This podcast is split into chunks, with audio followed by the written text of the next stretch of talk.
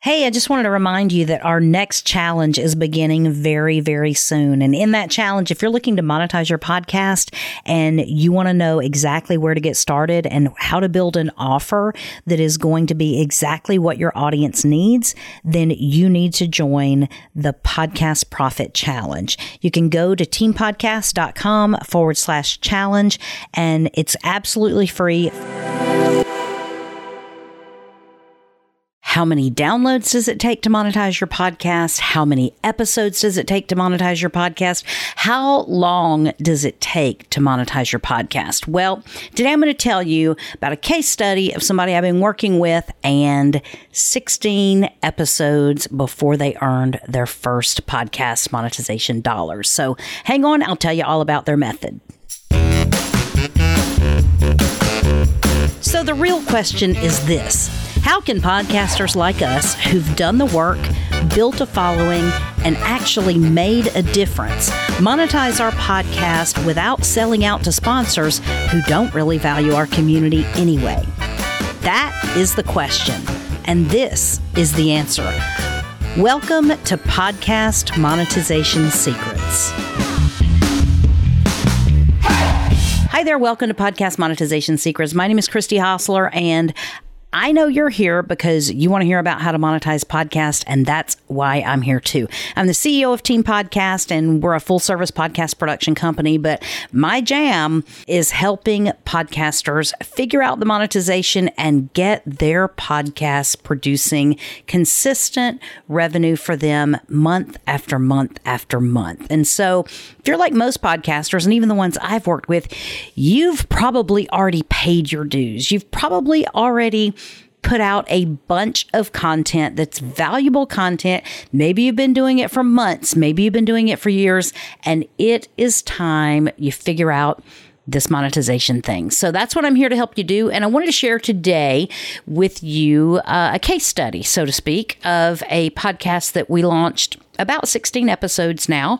It's been about uh, 16 weeks that we've actually we launched with three episodes, so it's only been 13 weeks. So uh, just over one quarter that it took them to monetize their podcast. And they've got it set up so that they can continue to grow it and continue to do this as frequently as they want. So this podcast that I'm going to share with you today and I'm going to tell you about today is not a business podcast. It's more about empowerment. It's more about elevating the target listener and getting them to a point where they feel empowered to also go out and change the world. And so sometimes those podcasts can be a little bit difficult to monetize because inspiration or people not having inspiration or aspiration or, or, any of those types of things is not really a problem that most people will pay money for. You know what I mean? It's not like you can go, ah, somebody's over here down in the dumps.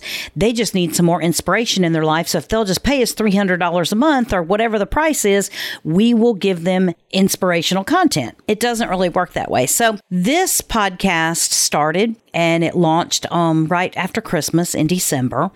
And this podcast is about women are the audience, and it's sort of empowering them to be adventuresome. It's empowering them to get out and really live and sort of not be held into the mold of, oh, you're a wife and you're a mother, but like you are an amazing person and you deserve to have amazing adventures. You deserve to have amazing impact and that sort of thing. So when we launched the podcast, this podcast is part of the avatar is a, a high identity niche. So in other words, everyone that is in this target audience like knows it because they describe themselves in the same exact terms that the podcast does. So that's definitely a key in making sure your audience knows who you are and who you're creating content for is choose one that has a high identity. And what I mean by that is like this podcast is for podcasters. And it's not like you don't know if you're a podcaster. And if you have a podcast, you readily claim that identity of a podcaster. So, other niches that are similar to that, like if you have, if you are a vegan, uh, vegan is a high identity category. Same thing with like carnivore, a lot of different styles of eating. There's also some other types of high identity, for example, like entrepreneurs or solopreneurs or, you know, grandmothers or moms or, you know, whatever else. So there's, if there's a high identity, make sure that you put that in the title of your podcast so that your avatar who also identifies with that knows that you're creating content for them. So that's number one that that really helped them. Uh, the second thing that we essentially did with this particular podcast is we wanted to begin collecting emails right away. We knew that it's a slow slog many times if you're just trying to capture emails from your podcast, because most people listen in podcast apps. They don't ever visit your website. They don't ever do other things, but because this podcast knew that having their audience within their funnel and within their grasp was very important, we knew email opt ins were going to be extremely important. So, what we did to start out with is that we set up a Facebook group again with the high identity, same sort of name as the podcast, so that we could then capture the people that are potentially on Facebook that maybe would never listen to the podcast or maybe would never know about the podcast. Because here's the thing if, if you're providing content and you're providing resources and you're providing paid events and paid things, paid whatever for this high identity group, you're going to have to find them on the podcast apps. You're going to need to find them on social media channels. You're going to need to find them in your local area. I mean, anywhere they are, your content can apply to, but you have to understand that some people might want to be part of the group because they identify with it, but they might not be a podcast listener. So even though you guys, if you're listening, uh, have listened very long, you know the issues I've had personally with Facebook. And this is not a strategy for everyone, but because of this particular group and the uh, identity and the way it was set up, we decided to start a Facebook group. And so the minute we would get people into the Facebook group, one of the things that we did right away is ask them three questions. And one of those questions is What email can we send you notifications about any special events or special things going on for our tribe? Right. And so about 70% of the people that joined the Facebook group essentially gave their email address. So right away, and they did um, something that I highly recommend doing, is that they launched their podcast with a live event, inviting all of their network and people that also shared this high associative identity. And so, with that being said, they gathered people and they made it public what they were doing. They gathered people around, they gave them a taste of what the podcast was like. They had them there to be able to subscribe to the podcast, they had them there to join the Facebook group, and they were able to get all of those people in their live event to support them in that way. And granted, it's been COVID. They've been dealing with that as well. And so they might have had a much higher turnout had COVID not been an issue and group gatherings and their location where they live um, might have been, you know, a little bit different if they had handled different COVID regulations and gatherings and that sort of thing differently but they made the most of it and they did it anyway. So, right away after launching, within like a month of launching their podcast, they already had several hundred people on their email list. Now, they started with zero on their email list because these are not people who already had existing email lists or that already had existing businesses, right? So, this particular podcast started from zero and now they're at several hundred email addresses on their email uh, on their email list. That's win number 2. So the first win was that they called out their identity in the name and their high identity niche. They called it out in the name of their show so their avatar knows They're creating content for them. The second thing they did is immediately set up a Facebook group so they could try to drive as many people in their network, in their listenership, in their audience into the Facebook group because that is where we knew we could capture email addresses. Okay.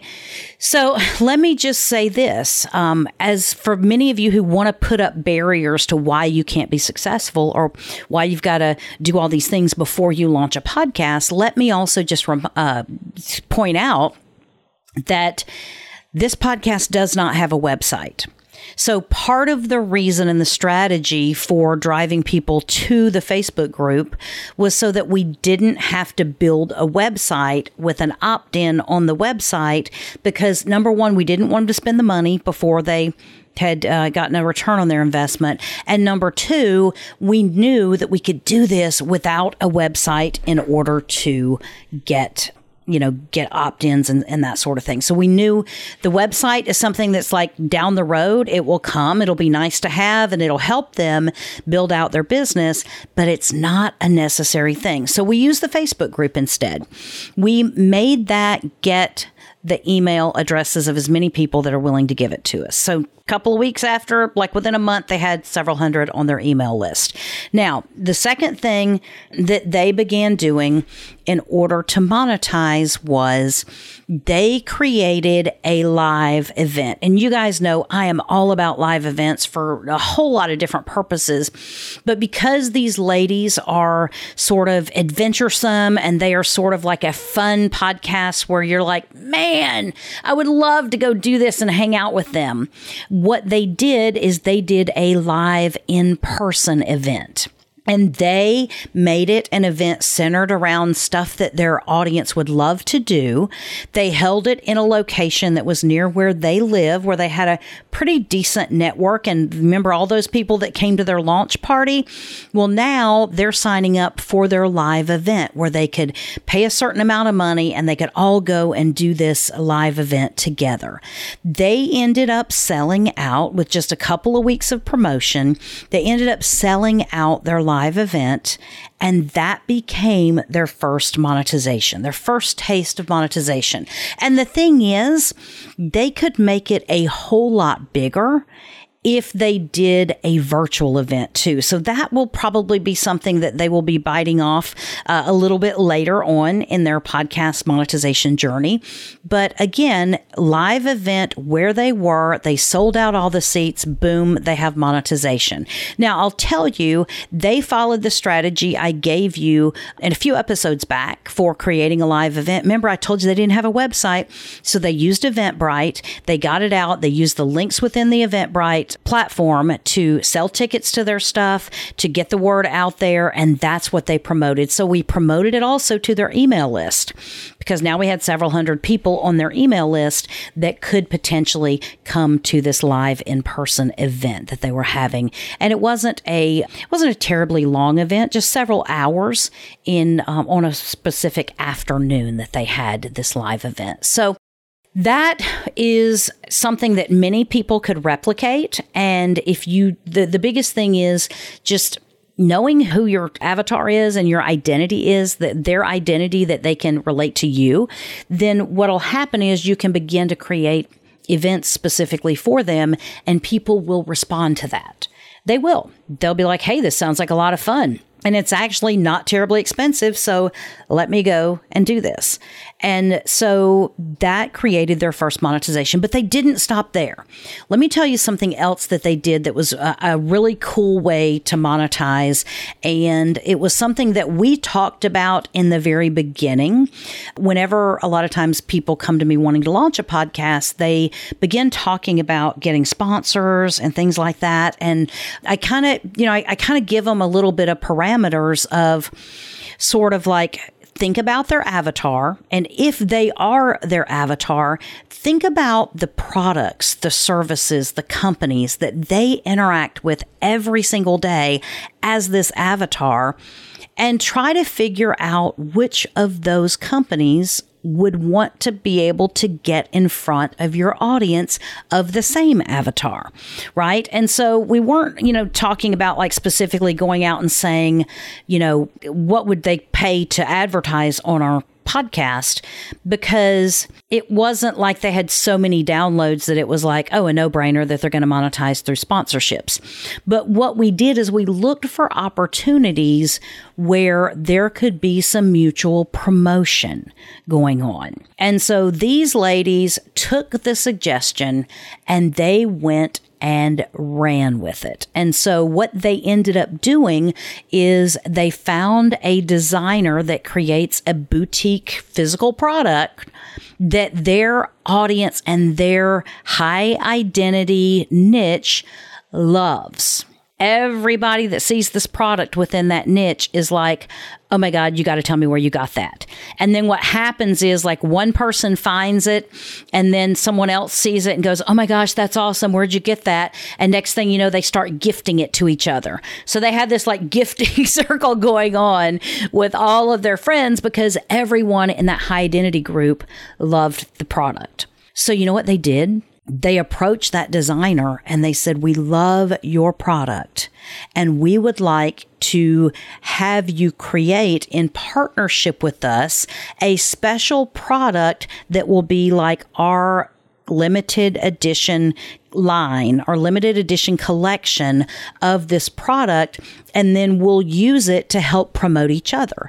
And then they brought the designer on, had her do an interview on her podcast, on their podcast, and they were able to use that podcast interview as the announcement for this new collection that's coming out limited edition, only available and only being heard about through the podcast and that sort of thing.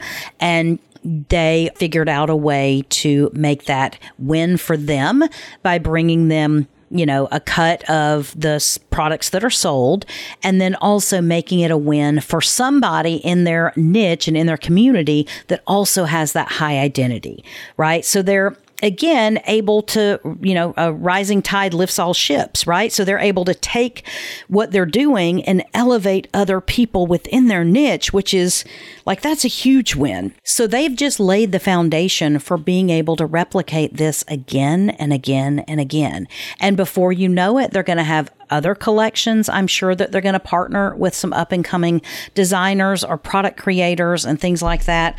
And it's just been an amazing journey to watch these ladies that started this podcast journey with no following, no email list, no website, no nothing but an idea and a whole lot of optimism take every single suggestion, take every single piece of strategy we talked about and actually implement and execute it.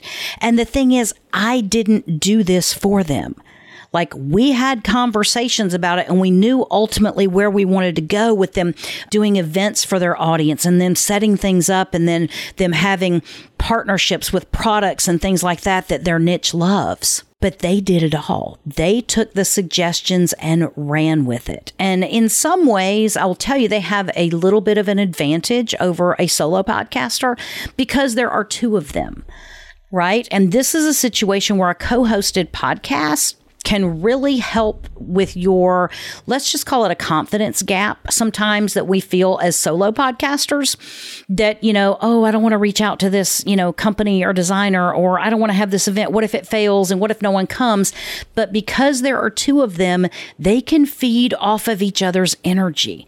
One of them can be the point of contact for all of these things that are within their wheelhouse that they're great at. And the other one can be like, you know, going out and bird dogging the deal deals and trying to set things up. And it's just, it's a really good way to leverage those co hosting um, duties that you have because not only do you get more done faster, but you don't let yourself get in your head because somebody else is over there going, Hey, we can do this. We got this. It's going to be okay.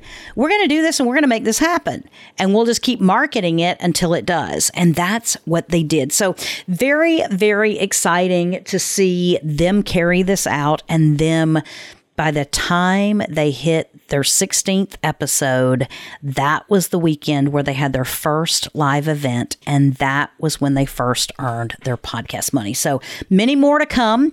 We've got a lot of case studies and examples that um, we're working on right now with people to monetize their podcast and get them making that money. And you know what the key is? The key here is number one, not being afraid to put something out there, not being afraid and not letting your own money blocks or your own other things keep you from taking action. The other key is they took action on every single thing that was suggested. They didn't look and go, oh, well, we can't do this yet because we don't have a website. They're like, bump that. Who needs a website? Let's make this happen without it. And I told you in an episode a couple weeks ago how to essentially make money within 30 days with no website. And they are an example of people that have done that. The other thing that they did is they began reaching out and networking within their niche. They began using their community and using their network and they were putting things out there. And these ladies, I'll tell you, we do the production for their podcast and for their launch episodes and that sort of thing.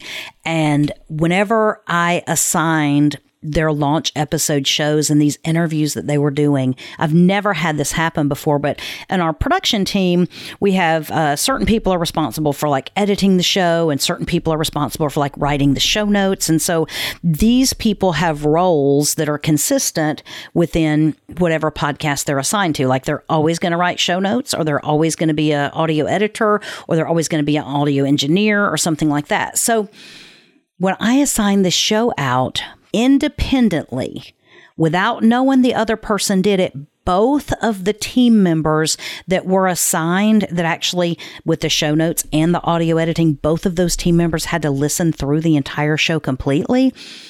Both of them came back to me and gave independent feedback and said oh my gosh this is a really fun show this this was a lot of fun to work on and they made it entertaining and they just have those kind of personalities. And so it's it's great to see people like that be successful and sometimes if you have a good situation where you have a good friend or a good match for you or counterbalance to you, it might be okay to do a co hosted situation with a podcast. I'll tell you, some of our most successful shows are co hosted, but I've also seen that go off the rails a time or two as well. And that can be the death knell in the, in the coffin of a podcast too, if that goes, goes awry. So it's not that that's a formula that has to be followed for winning, but it can work out to uh, the advantage of the podcasters to do that. So the lessons you can take from it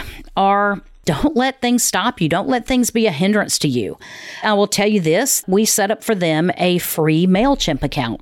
Now, I, I don't haven't used Mailchimp in a lot of years, but it's it's still one of the best free email services out there. And up until they grow their list significantly, it'll be fine for what they're doing you know and then at that point in time when they might have a website they might have other things and we can get them a long-term solution we just put as much in place that could be utilized right now for as spending as little money or time delay as possible to get them up and running. And so now they have the Eventbrite stuff they can duplicate for their next event. They've got the MailChimp stuff that they're marketing to their people. They're still constantly, their call to action for their podcast is simply join our Facebook group because that's what we want every listener to join the fun in the Facebook group. And they're awesome in their Facebook group because they're there. There's, like I say, there's two of them. So they're able to, you know, take turns posting and you know getting getting the um, engagement stuff uh, with the group done.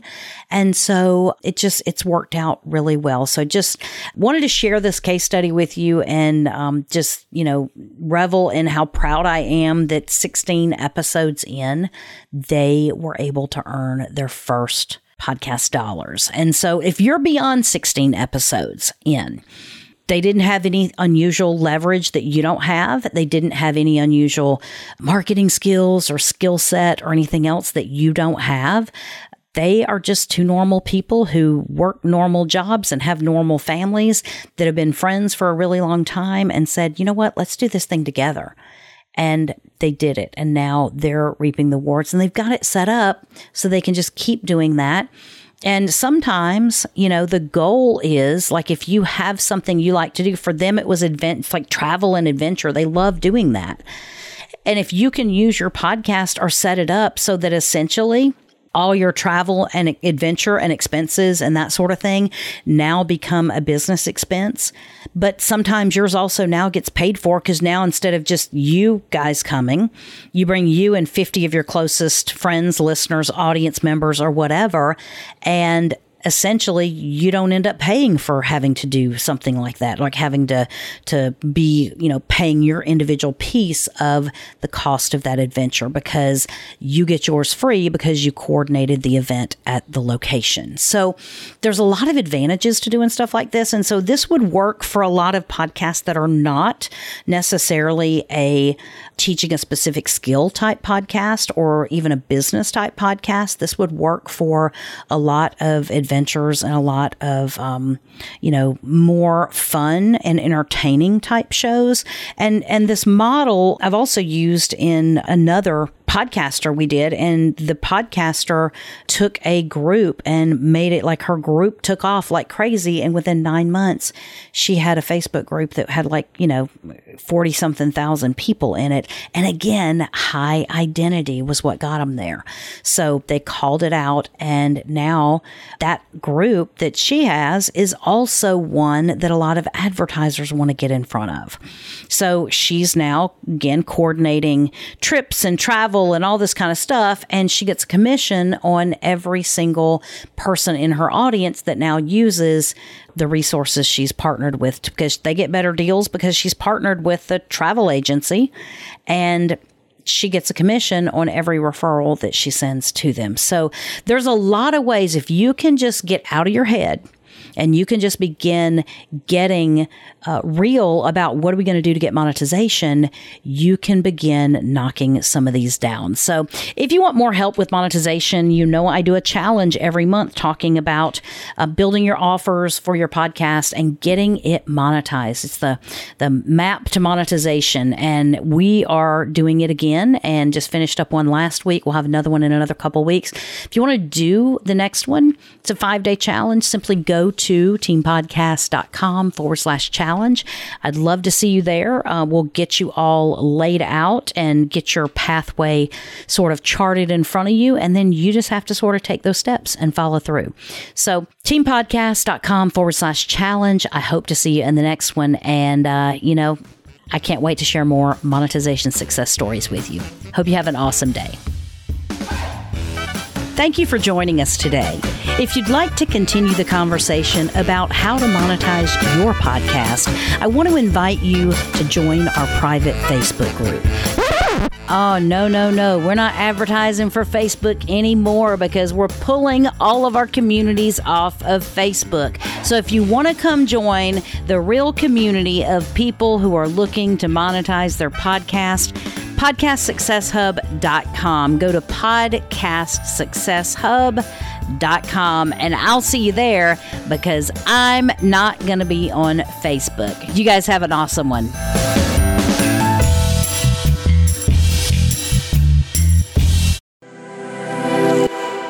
Hey, before you go, I just wanted to remind you about the challenge. It's starting very soon. Please make sure you don't miss a challenge because this is the time when you can really learn how to craft a high value offer for your audience that they will honestly feel stupid saying no to. So join me for the Podcast Profit Challenge. It's coming up very, very soon. You can find out all the details for it. It's free to join. You have no excuse not to join. And even if you say, well, Christy, I can't make it on the certain time of day, whenever the um, challenge is, we have recordings of them and you can listen to every single one of them, even if it's not where you can join us live. So teampodcast.com forward slash challenge. Go to teampodcast.com forward slash challenge. And I can't wait to see you there.